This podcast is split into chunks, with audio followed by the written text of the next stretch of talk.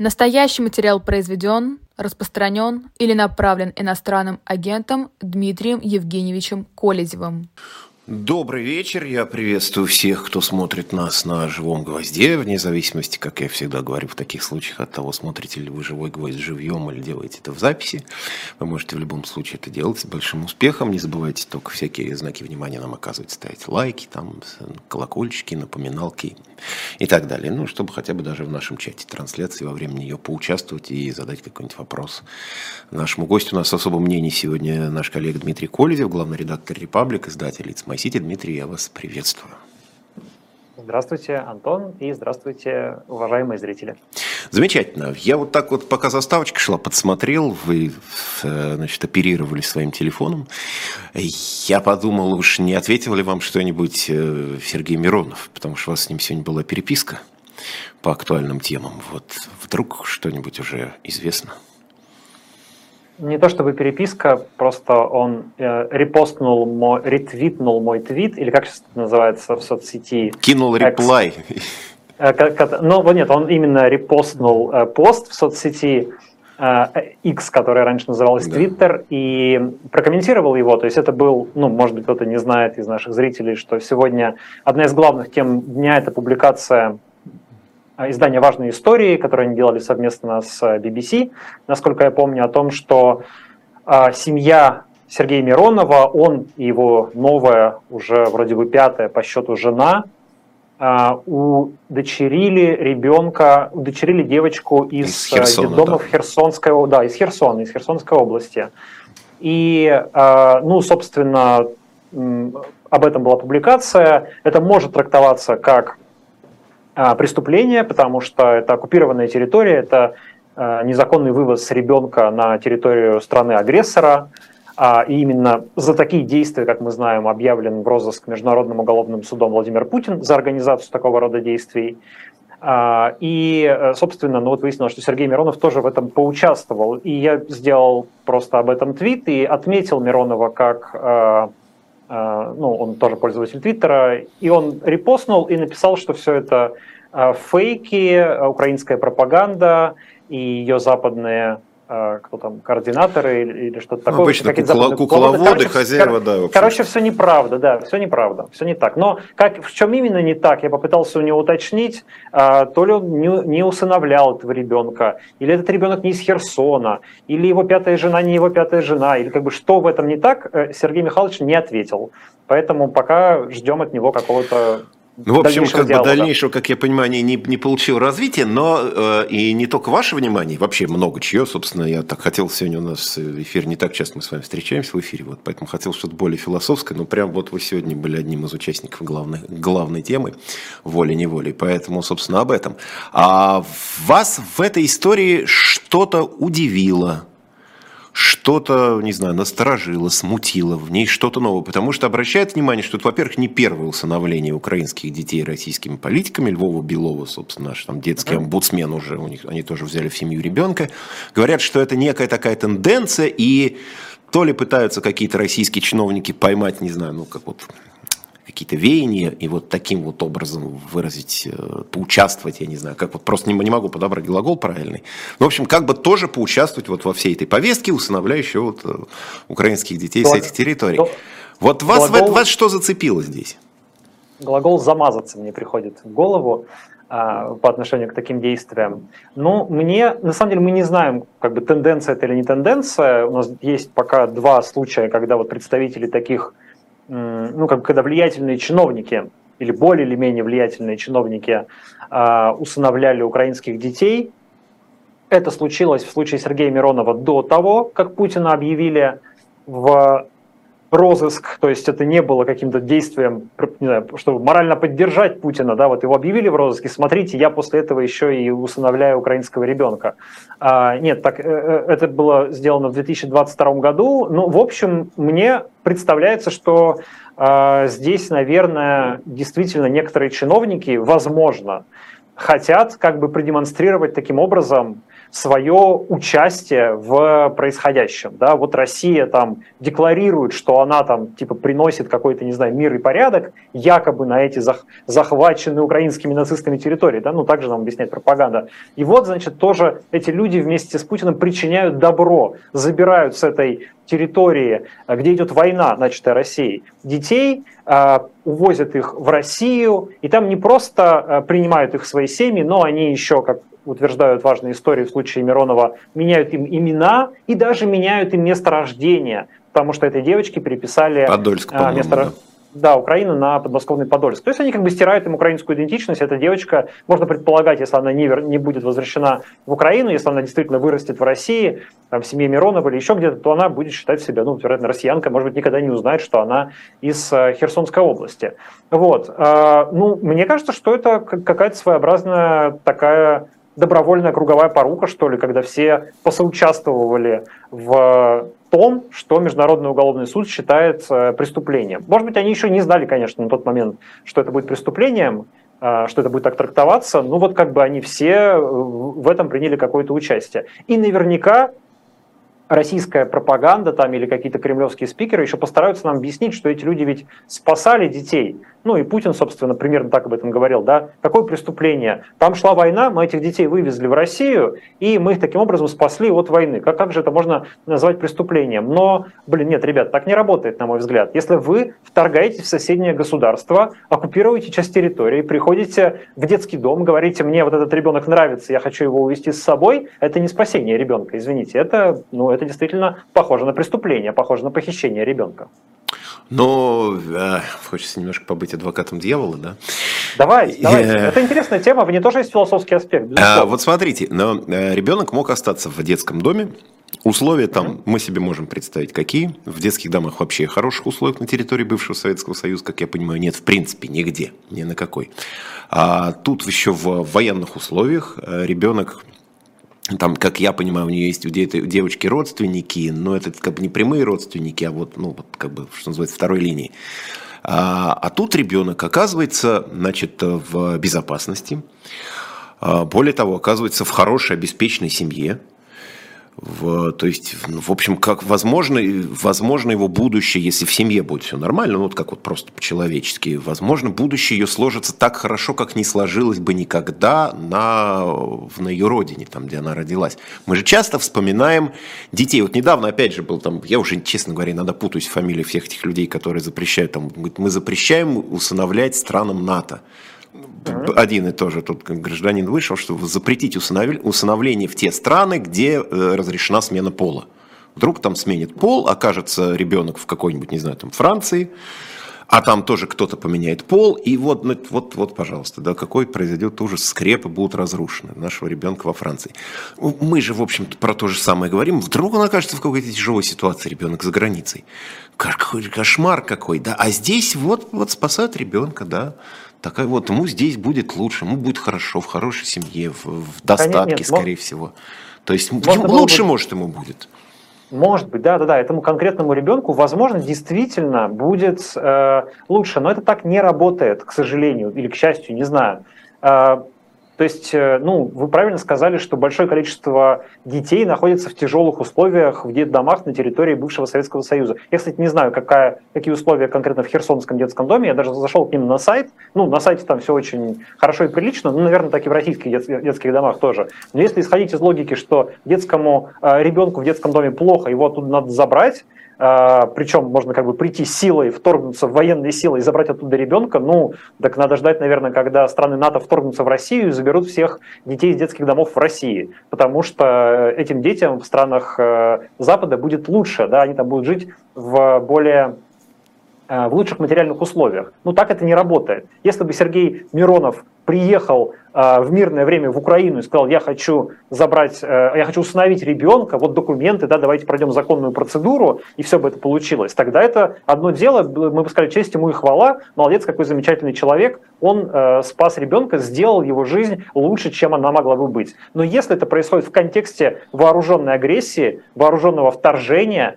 и этому ребенку еще и стирают украинскую идентичность таким образом, не спрашивают, насколько мы понимаем, разрешения никаких его родственников, спрашивают только разрешение детского дома, который находится под российской оккупацией, и, естественно, он там не может, вероятно, отказать этому чиновнику или его жене, которые приехали из Москвы. Это совсем другая история. Ну, слушайте, ну, тут как бы примерно такая логика, как вот в соседней семье, значит, я вижу, что ребенка там обижает, и он плохо живет, давайте-ка я к ним в квартиру ворвусь, отберу у них ребенка, заберу себе, у меня этому ребенку будет лучше. Ну, блин, возможно, лучше, но есть же законные процедуры, есть международные правила, и нужно действовать по этим правилам. И если это украинские дети, ну все-таки Украине решать, что будет с этими детьми. Может быть, есть какие-то украинские граждане, которые бы усыновили этого ребенка, и они бы хотели растить его в Украине. Это территория суверенной страны. Россия туда вторглась незаконно, она эти земли оккупировала, и она не имеет никакого права оттуда вывозить на свою территорию детей. Детей в случае конфликта, насколько я помню, международное законодательство можно вывозить на территорию нейтральных стран. И поэтому, в том числе, детей вывозили в Беларусь, которая как бы объявлена нейтральной страной, но на самом деле ее нейтралитет тоже очень сомнителен. И есть, мы знаем, движение в сторону того, чтобы и Александра Лукашенко тоже по линии Международного уголовного суда по этому поводу преследовать. С вашего позволения мы к другой теме перейдем. Как раз она немножко сопрягается с этой, в том смысле, что вы упомянули юридические процедуры и о том, как что работает. А сегодня министр юстиции Чуйченко замечательную фразу сказал про иностранных агентов, к коим, извините, что напоминаю, вас тоже причисляют. И вот иностранные агенты, они же цепляются в суде, ну, те, кто, собственно, в суд идет, есть и такие, вот недавно Дмитрий Муратов эту процедуру проходил на днях, пытаются доказать, цепляясь к каким-то, я близко к тексту цитирую, цепляясь к каким-то процессуальным вещам, а ведь никто не вышел и не сказал, что он служит России, служит Отечеству и желает ему только хорошего.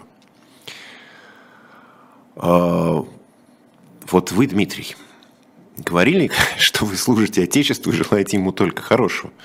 Или цеплялись за процессуальные тонкости и апеллировали к законам? Вот можно же было выйти и сказать, слушайте, я только добра Родине желаю, служу только вот ей. Я проходил эту судебную процедуру в двух ипостасях. Сначала как главный редактор издания «Репаблик», когда «Репаблик» вносили в реестр иностранных агентов, а потом как физическое лицо, когда меня вносили в реестр иностранных агентов.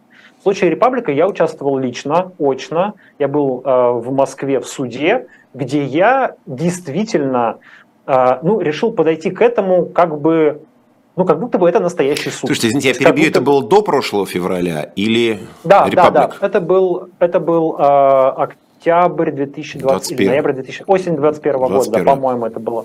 Точнее, как раз оспаривали мы, нет, нас признали, внесли в реестр иноагентов осенью, а оспаривали мы буквально в суде незадолго до, это был чуть ли не февраль 2022 года, но до вторжения. Угу.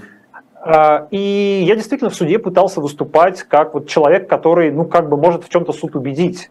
И я объяснял, ведь «Репаблик» признали иностранным агентом за то, что его подписку на это издание покупали, там, в том числе посольства других стран, которые находятся в Москве. Вот они, на газету подписаться, пошел посол, Великобритании, купил газету «Комсомольская правда». Все, я вспомнил, как раз. Минюст приходит и говорит, газета «Комсомольская правда». Вам посол Великобритании заплатил 100 рублей, вот значит, вы иностранный агент. Вот примерно по этому же признаку нас признали иностранным агентом. И я, собственно, в суде, я не говорил, что мы служим России, потому что мы не России служим, мы служим нашим читателям. Вот. Но я пытался объяснить эту логику. Суд ничего этого внимания не принимает, ему ничего не интересно. Он как раз, суд подходит по формальным признакам. Он говорит так, иностранное финансирование есть, вот, смотрите, деньги от посольства Великобритании. За подписку нам это не важно за что.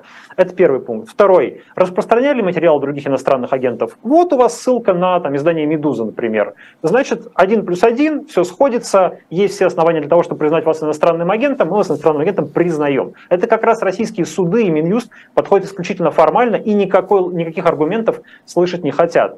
И потом уже, когда я проходил эту же судебную процедуру в индивидуальном порядке, я в ней участвовал уже заочно, потому что находился в это время за пределами России, будучи объявленным в розыск, и, естественно, в Россию не приезжал на суд. Но там адвокат действительно уже апеллировал больше каким-то, я бы сказал, таким процессуальным вещам. Я читал то исковое заявление, которое он составлял и подписывал его, но это скорее как раз действительно такой технический путь, он может быть более реалистичный, потому что никаких аргументов логики суды слышать не хотят. Ну, там, в общем, какие более реалистичные, менее реалистичные, это сказать трудно, потому что ничего не работает, да. Да-да-да. Просто так, да. Вот, в общем, можно так, результат в конце учебника уже ответ написан, поэтому... Слушайте, это просто издевательство со стороны министра юстиции, конечно, это абсолютно, на мой взгляд, закон, который, не подразумевает какого-то правового настоящего применения. Он создан исключительно как как инструмент точечных репрессий в отношении, главным образом, представителей медиасообщества. Он таким образом используется, и там не предполагается, что его кто-то в ходе судебной процедуры может как-то оспорить, остановить или еще что-то. Нет, это исключительно репрессивно-административная вещь, и российские суды в этом отношении действуют так, как всегда действуют российские суды. То есть они слушают сигнал сверху от начальства, и вовсе им не интересны никакие возражения тех, кто пытается этот статус как-то оспаривать. Я думаю, что если вдруг когда-то наступит у нас какое-то прекрасное будущее, и эти люди сохранят профессию, это будет очень интересно, потому что, оказавшись в судах, нормально, да, с состязательным процессом, эти люди окажутся абсолютно профнепригодны, потому что они настолько разбаловались или разбаловались, где ударение поставить. Вот прокуроры давно уже ничего не доказывают, судьи уже ничего не судят, в общем, уже, поскольку все понятно и не надо напрягаться сильно там как-то в доказательной базе, в состязательности процессов, поэтому такое, конечно, зрелище. Да, там еще такой нюанс, что практически все эти оспаривания проходят в Москве, уж не помню в каком суде, то ли в Тверском, не помню точно, в общем, в суде, который Тверской, территориально приписан, по-моему, территориально приписан к Минюсту, и, соответственно, все или почти все вот эти исковые заявления иноагентов, они все отправляются одной судье, которая все эти дела рассматривает. У нее там уже все под копирку, все уже готово. Она все эти аргументы слышала 100 000 раз, потому что они приблизительно одинаковые у всех иностранных агентов и одинаковые у Минюста. И она эти дела уже штампует просто как горячие пирожки. Тут бы искусственный интеллект и пригодился, кстати, чтобы разгрузить. Да, там даже простейший алгоритм справится. Там даже искусственный интеллект не нужен. Там буквально копировать, вставить. Ctrl-V, Ctrl-C, Ctrl-V, да. Слушайте, еще иноагентов вспоминал. Извините, что я все об этом, да. Право подсказывает нам жизнь. Про ждунов и, по-моему, подонков говорила Александра Памфилова, незадолго до этого награжденный высокой государственной наградой, как-то он приободрился на этом фоне. И ждуны и подонки, которые уже потихонечку начинают гадить, портить. Что касается выборов, грядущих в марте, тоже вспомнила. И слушайте, неужели действительно кому-то по большому счету интересно сейчас, что происходит с выборами. Ясно же все уже всем, по-моему, везде. Элле Памфилова интересно. Ей по работе надо, но вообще так идет такое уже сейчас. В общем, даже еще и Путин ничего не сказал, пока не объявил. Там ждут то ли на прямой линии, то ли где-то, это в декабре еще. Но сейчас уже так активно стали говорить что-то про эти выборы, и не только в оппозиционной среде, но и здесь даже в стране, я, собственно, в России все это время нахожусь. Неужели это прям такая важная тема? Неужели есть какие-то у кого-то сомнения относительно этого, не знаю, исхода?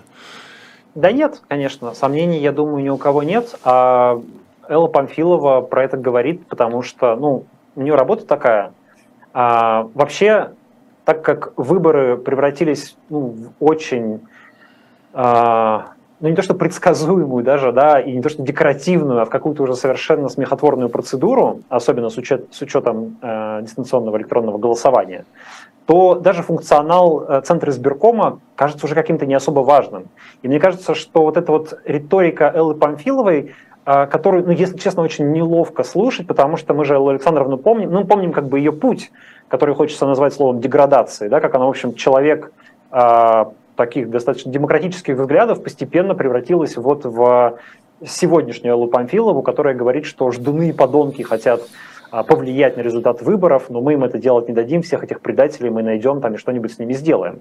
Вот. И как-то хочется задать вопрос, а как так получилось? Почему человек вот так деградировал и до такого дошел? И ну, у меня такое объяснение, что, в общем, сегодня на самом деле не нужно быть сколько-нибудь хорошим специалистом, чтобы как-то эти выборы администрировать. То есть никакой оппозиции нет, никаких наблюдателей нет, силовики все зачистили, никого на выборы, естественно, не пустят, и результат в конечном счете нарисуют с помощью дистанционного электронного голосования. В общем, с такой задачкой справиться несложно. Мне кажется, что Элла Памфилова тут даже как бы уже особо и не нужна. Если раньше она ну, имела репутацию как бы такого либерала, что ли, да, и этим немножко обеляла избирательную систему в глазах, уж не знаю кого, журналистов, гражданского общества, западного сообщества. Мне кажется, в этом был смысл назначения Эллы Памфиловой главой ЦИК. Да? Она должна была быть такой витриной. Вот мы назначили демократа на ЦИК. Не может же она провести нечестные выборы. Сегодня уже как бы выделываться не перед кем, да, то есть журналистов нет, на гражданское общество наплевать, на Запад давно махнули рукой. Функция Эллы Памфиловой абсолютно никакая, она уже ни зачем не нужна. Мне кажется, Элла Памфилова, понимая это, она теперь пытается, как и некоторые другие государственные деятели, например, Дмитрий Медведев, изображать теперь из себя не либерала, а самого что ни на есть такого злого реакционера и консерватора. И вот неловко выдавливает из себя все эти слова про ждунов и подонков, которые, конечно, из ее таких интеллигентных уст звучат особенно нелепо. Да, женщина к тому же. У нее же была, в общем, полезная еще функция в том смысле, что она была, извините, вдруг кому-то покажется, есть сексизм, но женщина сама по себе как-то располагает к себе все-таки так вот как-то. Дам не так немного, не так много их во власти, а тут вот женщины к ней как-то вот люди. Ну, послушайте, она еще бывшая, насколько я помню, бывший уполномоченный по правам человека, да, то есть она, ее знают правозащитники, к ней было, ну, когда-то неплохое отношение у многих правозащитников в стране, и вот вроде как казалось, ну, не может же такой приличный человек, вот он как-то взять и обманывать нас с выборами. Ну, а потом мы все видели, что происходило. Произошел отрицательный личностный рост. Это так. Можно сказать. Еще у нас одна интересная тема как раз про тех людей, которые пытаются привлечь к себе внимание, чувствуя, что, может быть, им недостаточно его, или, может быть, их как-то влияние упало или сократилось не так заметно. Хотя у Александра Бастрыкина влияние в условиях теперешней системы трудно представить, что оно как-то упадет или растворится, но тем не менее. Он предложил, не он первый, кто предлагает не обращать внимания на Конституцию, что-нибудь в нее по-быстрому записать. И предлагает туда добавить что-то про идеологию. Что должна же быть какая-то идеология в стране. Нельзя же жить вот так, как мы жили, никакой идеологии нет, ничего не записано, на что ориентироваться неизвестно. Ну, кто-то повозмущался по этому поводу, кто-то, значит, похохмил. А я так вот про себя подумал, думаю, ну хорошо, допустим, ну, каким-то образом, да, примут, проведут очередной референдум, напишут, что да, вот в какой-то статье, как раньше была во времена моего детства 6-я статья Конституции, где была руководящая, направляющая роль Коммунистической партии Советского Союза. Захотят, напишут, что вот какая-то идеология. Я подумал, а что запишут в этой статье или в этом параграфе? Вот конкретно давайте себя попробуем поставить на место человека, который, наконец, когда будет принято, естественно, будет принято решение, попробуй туда что-то вписать. Вот что мы туда впишем? В эту пока еще не существующую статью про идеологию. Смотрите, у меня тут два соображения. Ну, во-первых, к словам Бастрыкина не стоит относиться слишком серьезно, потому что мы знаем, что он периодически любит что-нибудь такое заявить. Это не очень часто случается, но иногда случается. Вот его пробивает на какую-то, значит, государственную мысль, и он эту мысль изрекает.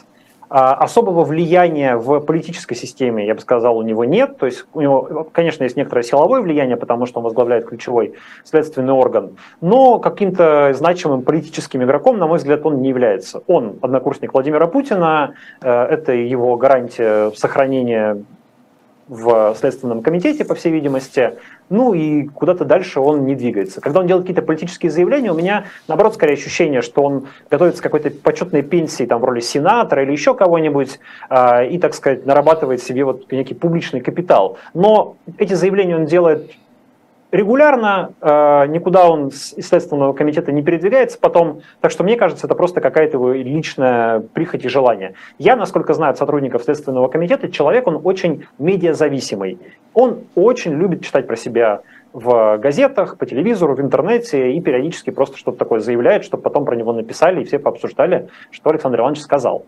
Вот. Может быть, так и в этот раз, с одной стороны. С другой стороны, выборы.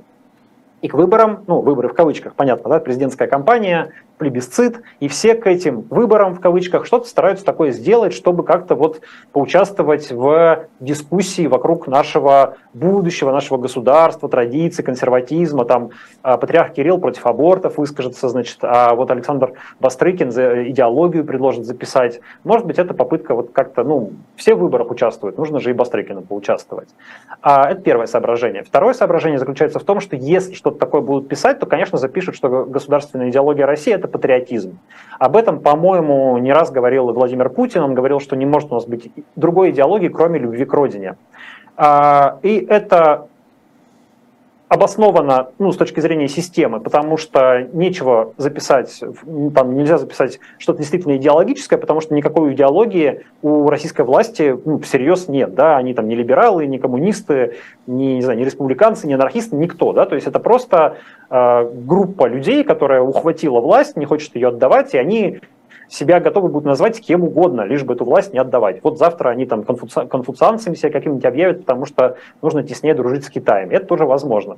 Поэтому нужно что-то такое написать, как бы универсальное, обтекаемое. Любовь к родине идеально, да, потому что тут не придерешься. В общем, как бы любовь к родине примерно приравнивается к любви к Владимиру Путину, и можно каждый раз объявить, что когда кто-то критикует власть, критикует Кремль, критикует Путина, он нарушает Конституцию, потому что он как бы не любит родину таким образом. Вот мне кажется, что если дойдет до изменения Конституции, то что-нибудь такое там и запишут. Но вряд ли это будет иметь какое-то существенное отражение на обычной жизни россиян. Мне кажется, что если только какая-нибудь очередная пиар-химера из этого вырастет, там к выборам или не к выборам, еще к чему-то. Вот как раз упомянули вы аборты. У нас-то как-то хорошо цепляется сегодня один вопрос за другой. У себя в Телеграме вы написали, что как раз видео заканчивает на эту тему. Может быть, вы поняли в процессе подготовки, изучения, вникания в эту тему, с чего она вообще возникла. Потому что вот у меня, я так наблюдая за всякими телодвижениями наших властей, удивляясь, каким образом выхватывается, но абсолютно незначительная, реально не являющаяся проблемой тема, которая раздувается до какого-то совершенно невероятного масштаба. Точно так же, как с абортами, у нас рождаемость стабильно падает, за исключением там определенных промежутков времени после распада Союза. У нас, но при этом у нас стабильно из года в год снижается количество абортов. И если брать период РСФСР и вот то, что теперь, там в 10, по-моему, 12 раз стал меньше. То есть тогда это была проблема, сейчас эта проблема действительно не является. И даже не очень глубокие научные исследования доказали, что нет никакой связи между количеством абортов и рождаемостью. То есть вообще абсолютно разные параллельные темы. Что так впряглись-то сейчас в это все? РПЦ, это особенно, я не знаю, подходит ли тут слово «забавно», когда мы говорим, допустим, про патриарха, потому что патриарх, он, в принципе, монах, ну, помимо того, что он пожилой человек, он монах, и он, в принципе, не может иметь детей. То есть никаким образом ему нельзя. И такое же количество церковных иерархов, которые просто по статусу не могли и не иметь ни семьи, ни детей. Они говорят о рождаемости, о там, воспроизводстве, о демографических проблемах. Люди, которые никаким образом к этому отношению и даже теоретически иметь не могут. Или возникают уже немолодые мужчины и женщины, которым уже, как говорится, поздно. Надо уходить из большого секса и надо, как говорится, уже больше о душе думать. Вот эти люди поднимают проблему, которой реально не существует. Зачем? Ну, то затем, что выборы, конечно. И тоже нужно каким-то образом какую-то повестку на этих выборах создавать. Обсуждать достижения нет особых поводов, потому что существенных достижений нет. Обсуждать какие-то планы и перспективы на будущее особо не получается, потому что будущее – это туман. И что нас там ждет, не очень понятно, да, и каковы перспективы у всей этой ситуации, довольно сложно объяснить даже людям в Кремле, друг другу там, или телезрителям, или аудитории, еще кому-то. Вот, поэтому, да, приходится, мне кажется, создавать такие немножечко виртуальные дискуссии. Я тоже думаю, что тема абортов не является какой-то животрепещущей и действительно важной для России. Она, безусловно, искусственно раздута. Но проблема в том, что это искусственное раздувание, оно ведь может обернуться реальными решениями. И это действительно ухудшит жизнь и поставит под угрозу здоровье, благополучие и женщин, и мужчин, и детей, потому что вы правильно сказали, что запрет абортов не вызывает роста рождаемости. Более того, иногда тенденция даже обратная. Вот в Польше, по сути, запрещены аборты, и, ну, не по сути, запрещены аборты, но при этом мы видим многолетнее, с 2017 года, снижение рождаемости. Все меньше и меньше людей рождается. И количество родившихся родов на женщину 1,5. Во Франции запрета абортов нет, количество родов на женщину 1,8. То есть, ну, это не связанные вещи. Но при этом запрет абортов часто вызывает рост материнской смертности и рост младенческой смертности. То есть он приводит действительно к проблемам, потому что женщины начинают делать аборты подпольно. Ну, это показывает статистика во всех странах, во всех территориях, где эти аборты пытаются запрещать. Так что, безусловно, история искусственная, ее сейчас будут перед выборами искусственно обсуждать, но решения по ней могут быть приняты вполне реальные, и эти вполне реальные решения потом приведут к довольно печальным последствиям для совершенно конкретных людей. Поэтому мне кажется, что тема имеет смысл участвовать в обсуждении этой темы, чтобы общество все-таки, ну, может быть, не велось на это искусственное обсуждение, но при этом и не поддерживала идею запрета абортов, чтобы она вот где-то там отшумела в качестве такого политического спектакля и исчезла, и не превратилась в реальные законы. Но люди же начинают быть святей Папы Римского, и регионы-то уже там рапортуют. Крым, Курская область, не Нижегородская вчера, они тоже сказали, что там частные клиники, все, мы вот это, значит, прикрываем эту лавочку. Государственные, я думаю, они вообще люди подневольные, им там скажут, они тоже прикроют по факту. Там где-то, я читал, там в Костроме, что ли, просто, говорит, ну, почти такие пытки, когда приходит женщина в этот кабинет, и там по часу с ней собирает гинеколог, приходит еще врачи, они вот по часу человек убеждают, что вот вам не надо это делать, обрабатывать. Все, может быть, врачам надо где-то отчитаться. То есть происходит еще такое административное рвение, когда увлекаются, даже уже и когда и не просят, они все равно продолжают эту тему развивать. У меня всегда в этой ситуации вопрос. Ну, ситуация идиотская, которая наносит вред, ну, не только людям, само собой, но и, в общем, это вред государству, потому что создает на пустом месте лишнюю напряженность. Это вещь более-менее касающаяся, ну, там, всех относительно молодых семей, которые там заводят детей. Ситуации бывают разные. И для них какую-то возможность теоретическую для них закрывают, чем закрывают насильно. Происходит вот такое насилие. Что-то какой-то тут сказал тоже пастырь, что надо пересмотреть отношение к тому, рожать ли женщине, ставшей жертвой изнасилования, потому что с точки зрения ее это вот, мол, плохо и страшно, но вот ребенок же, там вот дитя Божье и так далее, и так далее, и так далее. Я же думаю, что не начнут ли наказывать женщин, которые отказались рожать после изнасилования. То есть сначала изнасилуют, потом еще штрафуют или посадят вот, в связи с этим всем. Да. Аборт более страшный грех, чем изнасилование, сказал какой-то там священник. Да. Ну, это просто на пустом месте создает напряженность, которая у нас, в общем, и так есть поводов немало и без этого всего. Вот они этого не понимают. Это же, ну, такие чисто управленческий идиотизм. Помимо идеологического, политического, просто управленческий идиотизм. Люди принимают плохие управленческие решения. Они этого не понимают. Или что это такое? Вот я просто... Они, скорее всего, исходят из гипотезы о том, что большинство людей в России поддерживает запрет абортов. И если власть выступает с такими инициативами, то, может быть, это людям как раз понравится. И, ну, вот нам же уже объяснили, что предвыборная кампания Путина будет идти в духе традиционных семейных ценностей. Ну, у нас год семьи следующий объявлен, да, официально. Да, и там семья семей, там, или как это называется теперь. И, ну, вот этот набор, как бы, таких полемических тем, связанных с семьей, он включает в себя обязательно тему абортов. Мы знаем, что эта тема вызывает большую дискуссию, большую полемику в самых разных странах, в самых разных территориях. Это то, что позволяет, ну, как бы мобилизовать людей. Я думаю, что те люди, которые эту тему поднимают, они исходят из того, что там, консервативно, то есть ядерные избиратели Путина, там люди более старшего возраста, более консервативно настроенные люди, они выступают за запрет абортов, им эта идея понравится, и это их дополнительно мобилизует на то, чтобы Путина поддерживать, чтобы там пойти сходить ножками за него проголосовать, учитывая все другие факторы. А те, кто аборты не поддерживают, они и так Путина не любят, в общем, и поэтому никак это сильно ситуацию не изменит. Им все равно голосовать будет не за кого на этих выборах. Но мы же пока не видели это в качестве заявлений там, самого Путина, да? Мы не видели это в качестве какого-то предвыборного лозунга. Это пока довольно-таки еще осторожное обсуждение, активно запущенная Русской Православной Церковью и обсуждаемая депутатами и сенаторами пока в контексте запрета абортов в частных клиниках. То есть это не стало пока еще, ну прям таким, типа, Путин предложил запретить аборты. Вот так мы сказать не можем. Вот. Поэтому пока это опробуется, мне кажется, замеряется общественное мнение, сейчас будут результаты опросов, что думают по этому поводу люди, как они к этому относятся. Если в Кремле увидят, что людям это не очень нравится, то тема быстренько свернется и все останется как прежде. А если вдруг окажется, что это по какой-то причине людям заходит, вот нравится им тема запрета абортов, но будут они ее раскачивать и на ней строить там какие-то свои предвыборные действия.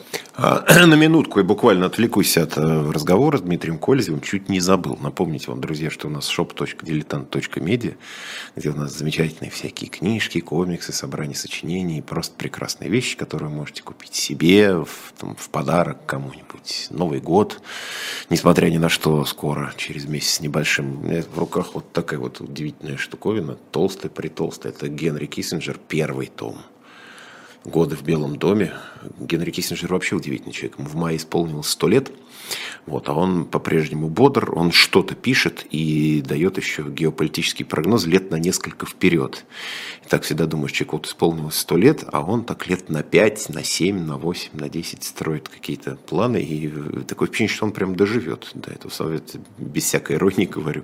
Дай бог ему здоровья. То есть «Годы в Белом доме» том 1, есть еще том 2. И я так подозреваю, что Киссинджер сейчас пишет том 3 и в планах том 4. Так что вот такие вот люди, которые в моем далеком пионерском детстве были старше, чем я сейчас, и тоже определяли мировую политику. Так, в общем, зайдите shop.diletant.media, посмотрите, хотите Киссинджера купить, хотите что-нибудь еще.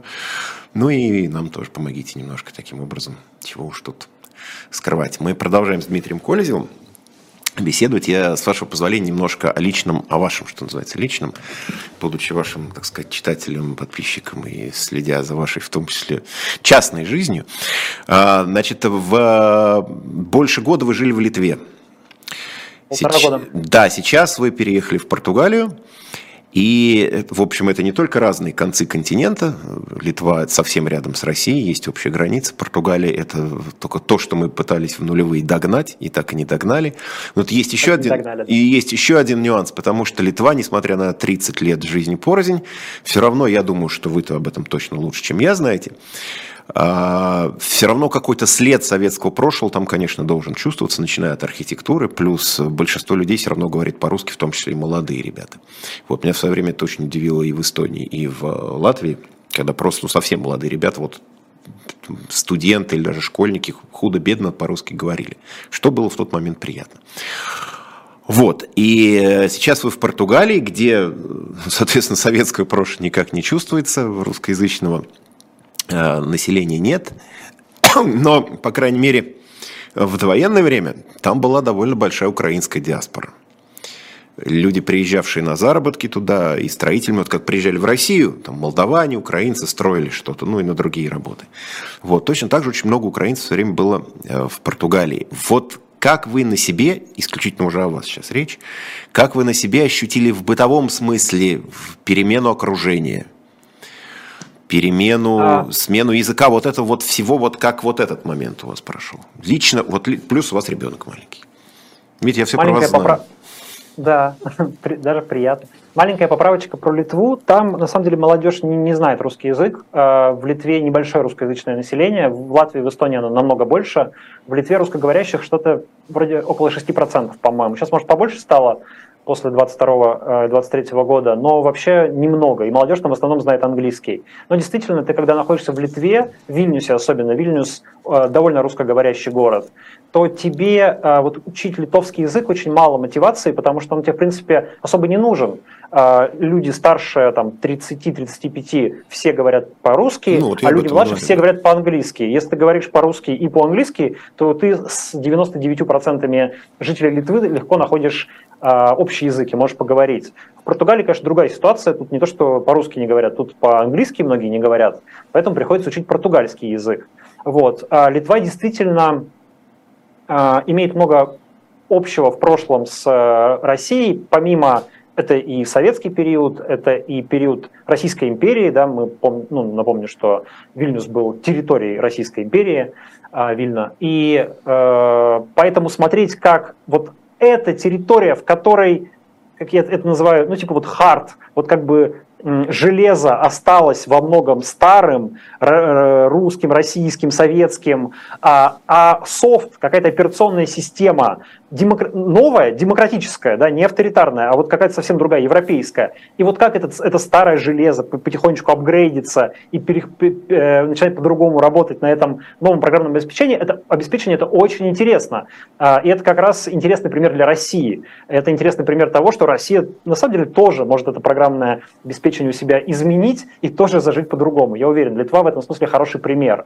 А в Португалии действительно никакого советского прошлого нет, но здесь есть другие вещи, которые несколько связывают с Советским Союзом. Португалия, если я правильно помню, в Конституции записана как социалистическая республика, и здесь с 1974 года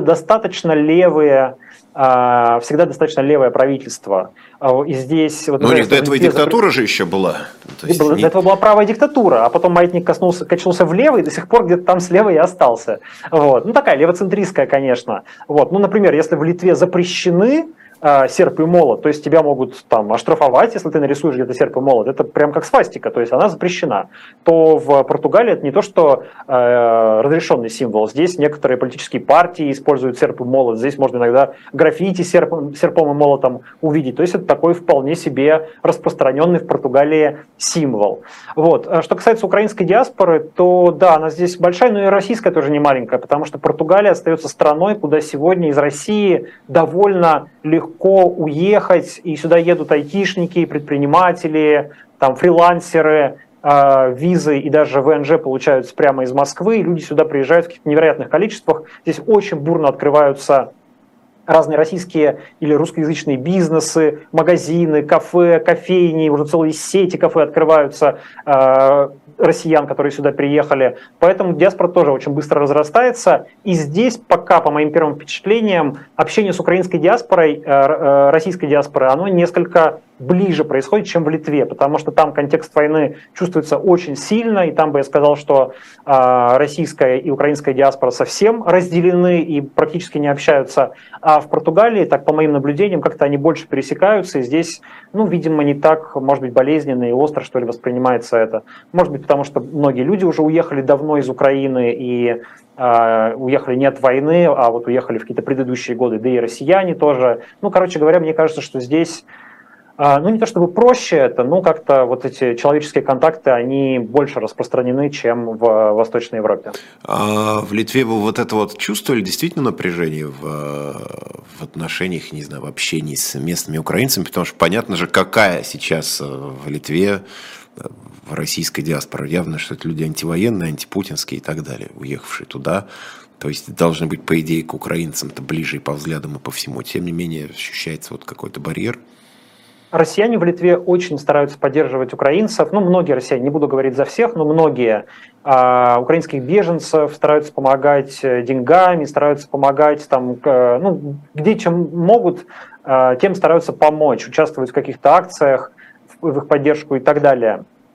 Но ну, я должен сказать, что да, действительно, если российская и белорусская диаспора переплетены довольно тесно и очень много между собой общаются, то украинская стоит как бы особняком. То есть каких-то, скажем, там крупных совместных акций, например, против Путина, я не припомню. То есть есть отдельно украинские акции в там, поддержку Украины или в поддержку Украины в НАТО, например. Да, есть отдельные российские или российско-белорусские акции. Я бы не сказал, что там как-то искрит или прям большое напряжение чувствуется, но вот и какого-то сближения, единства этих диаспор в Литве я лично не видел. Ну, хотя я вот сам старался ходить на какие-то мероприятия, которые проводит украинская диаспора, встречаться с украинскими журналистами, был на очень интересном мероприятии, которое посвящено было культуре Мариуполя, и рассказывалось об этом городе, о том, как он жил до российской оккупации. Ну да, это все-таки не очень тесный контакт.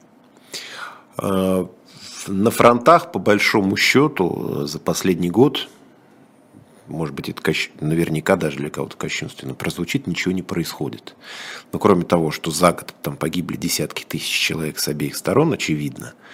Но вот как Первая мировая война, все чаще с этим сравнивают, действительно, по большому счету, глобально ничего не происходит. Две армии друг напротив друга стоят, истребляют друг друга. Сейчас уже наступает зима, которая вообще не располагает ни к наступлениям, ни к контрнаступлениям. Возможно, в таком виде все это просуществует до, там, не знаю, до следующего марта. А при этом вы человек, перемещающийся по Европе, наблюдающий оттуда вот эту всю картину. Если... Это даже не вопрос усталости там, европейцев, которые активно Украину поддерживают и материально, и, собственно, и, ну, там, техникой, и боеприпасами и так далее. Есть ли какое-то вот такое замыливание этой повестки, замыливание глаза, когда, ну, тут, когда реально ни туда ничего не происходит, а люди же они очень реагируют на всякие перемены. Вот как ухватились, опять же, в медийном смысле, ухватились за то, что происходит в Израиле, там, с Хамас и так далее, потому что это вот какая-то новая вещь обострилась, и сразу все внимание переключилось туда, в том числе и материальное внимание, как я понимаю, тоже. То есть вот есть в Европе в связи с тем, что за год ничего не изменилось, есть какая-то перемена отношения, перемена настроения, такая зримая и концептуальная, не просто моральная, психологическая, что стали меньше говорить или не стали не так ярко говорить, а именно такое вот концептуальное изменение отношений, с вашей точки зрения. Ну, мне кажется, что вот прямо глубинного и концептуального как раз изменений нет. То есть фундаментально Европа продолжает поддерживать Украину и собирается ее поддерживать дальше, и здесь ничего не меняется. То есть вот как бы основа этого айсберга, она остается прочной и сильно не меняется. Но то, что наверху и то, что больше всего видно, вот там действительно изменения происходят, там, где больше всего политики, общественного мнения, какого-то бурления. Ну, все, кто следит за новостями, наверное, это видят. И, в общем, конечно, определенное, не то чтобы охлаждение к украинской теме, да, но определенная, наверное, усталость, правильное слово, она, конечно, присутствует. Это связано с разочарованием в ожидаемых успехах украинского контрнаступления. От него очень много ждали, и оно было так... предполагалось таким победоносным, и не получилось таковым. И это, конечно, вероятно, разочаровало многих людей, которые сопереживали и продолжают сопереживать и поддерживать Украину. Я был вот на днях в Брюсселе, у меня были там разговоры в том числе с людьми, которые работают в НАТО, и я, откровенно говоря, не услышал от них какого-то... Ну, то есть я от них услышал скорее ожидание будущих переговоров. И позиция не такая, что мы должны помочь Украине там, победить Россию и разбить Россию, там, нанести какое-то поражение. Нет. Позиция такая, что мы должны сейчас Украине помочь получить более сильную позицию на грядущих переговорах. Поэтому мне кажется, что в контексте этих грядущих переговоров сейчас как-то все... уже и думают. Ну, и украинские власти, очевидно, тоже понимают, что времени на то, чтобы продемонстрировать какие-то успехи на поле боя, их не очень много. Владимир Зеленский говорил, что они должны постараться что-то сделать до конца года. Ну, и не столько времени, но и возможностей, как я понимаю, особенно нет. Это вот такая ситуация, да? Когда силы плюс-минус равны, а чтобы переломить ход в ту или в другую сторону, но нужно иметь кратное преимущество, которого нет ни у той, ни у другой страны. То есть это, ну, в общем, Залужный об этом сказал откровенно, да, что, в общем, если нет количественного преимущества, нам бы технологическое, но технологического сейчас уже тоже нет, потому что, ну, в общем, да, стороны оказались в такой патовой ситуации. Вот, ну, собственно, я во многом это и подразумевал, когда говорил о концептуальных вещах, потому что о переговорах, ну, еще там год назад или там весной говорили так очень абстрактно, и когда-нибудь что-нибудь на, там, условно говоря, переговорах на украинских условиях с их сильной позицией. Сейчас уже, в общем, как я понимаю, это не столь очевидно. Вот, и еще у нас с вами буквально 5 минут осталось. Я понимаю, что вопрос, который я вам сейчас задам, мягко говоря, не на 5 минут, но тем не менее. Еще бы пару часиков, и мы бы все обсудили. Вы больше полутора лет вы находитесь за границей. Я, соответственно, 1,5 года нахожусь больше. Нахожусь здесь, никуда не уезжая. И у меня возникает очень такое стойкое ощущение, что даже внутри страны, внутри России есть ощущение, что мы разошлись на какие-то пузыри. Вот даже живя здесь, мы просто распались на какие-то совершенно пузыри, почти не сообщающиеся между собой сосуды. У вас там со стороны, из-за границы, нет ощущения, что вы действительно потеряли какую-то связь со своей страной, с родиной, с аудиторией? Вы постоянно делаете ролики, вы пишете, вы работаете каждый день много, прям, я думаю, больше, чем когда работали здесь, даже, я так подозреваю. Но вот у вас есть ощущение, что эти зерна падают на какую-то почву, или это вот куда-то вот уходит, какая-то обратная связь, реакции? Чувствуете ли вы это или нет? Ну, может быть, это прозвучит самонадеянно, но мне кажется, что я не ощущаю, что я потерял связь с Россией. То есть я... Конечно, когда ты находишься в другом контексте, в том числе в другом контексте безопасности, а это очень важно, да, то есть, что к тебе, ну, грубо говоря, там, к тебе не придут утром с обыском, и ты как-то живешь без предвкушения этого. Это само по себе уже сразу создает несколько другое отношение к жизни, конечно, и это никак не поменять. Но я стараюсь общаться с людьми из России каждый день, я стараюсь разговаривать с ними не только в переписке, там, но и лично, обсуждаю, как дела, что происходит. Есть издание It's My City, которое базируется в Екатеринбурге, его сотрудники в основном находятся в Екатеринбурге. Я, являясь его издателем, как-то более-менее вовлечен в процессы, которые там идут, слежу за новостями, которые там происходят. Поэтому я стараюсь, ну, чувствовать, мне кажется, что мне удается чувствовать, чем живут люди, в том числе в моем родном городе. Ну, я и в России... В основном моя работа заключалась в том, что я сижу перед компьютером последние годы, да, что-то из компьютера получаю, и что-то в компьютер обратно выдаю. Вот. Примерно так же происходит и здесь. Ну да, контекст другой. Безопасность, уровень безопасности другой, потому что, ну, вот ты не ждешь там стука в дверь от ФСБ или от Следственного комитета по утрам. Ну, другие риски есть для иммигрантов, как мы знаем. Вот, поэтому, ну, не знаю, может быть, самонадеянно звучит. Мне кажется, что нет, в целом удается и общаться, и разговаривать, и ощущать, чем живет Россия, я надеюсь. Хотя мне иногда, наоборот, кажется, что я с какими-то отдельными, так сказать, пузырями эмиграции скорее потерял контакты, и у нас как-то очень разошлись, ну, не знаю, взгляды, или в каких-то мы немножко разных реальностях оказались. Я захожу, вижу какие-то в Твиттере бесконечные войны, там теперь ругают Сергея Гуриева за то, что он там что-то не то сказал, и Сергея Алексашенко ругают за то, что не то сказал, и что-то не то сделал. Короче говоря, какая-то идет бесконечная война всех со всеми, вот больше внутри миграции и эмигрировавшей оппозиции. И мне как раз, вот я меньше понимаю эту среду, мне кажется, иногда, чем то, что происходит в России. Я себя не отделяю от этой среды, я, конечно, тоже эмигрант и тоже, ну, человек оппозиционных взглядов, но мне иногда скорее происходящее в России понятнее, чем происходящее в эмиграции. Ну, я вам должен сказать, что изнутри отсюда, когда смотришь на эти схватки, особенно с учетом того, что Твиттер в России вообще в принципе мало кто читает. Вот, поэтому, да, там битва, иногда думаешь, что-то. Я сегодня таким, спустя дни, пытался вникнуть, что обсуждают с Гуриевым, и понял, что, честно говоря, надеюсь, никого не разочарую, понял, что мне, честно, просто это неинтересно. И вот значительная часть этих тем и дебатов, которые кипят, они просто, ну, здесь они ни на какую почву не падают, потому что вот прям совсем какая-то другая повестка. Об этом я и говорил, когда люди разбиваются на вот просто на по интересам даже внутри каких-то своих сфер деятельности, сфер общения. И, понимаешь, прям действительно несколько параллельных реальностей выстроилось. Вот, поэтому мне было просто важно услышать, что вы как бы чувствуете, что вы еще свои как бы уральские корни не потеряли в этом смысле. Ну, я стараюсь, по крайней мере. Я понимаю, что это важно, и стараюсь не отрываться от российского и от уральского, в том числе, контекста.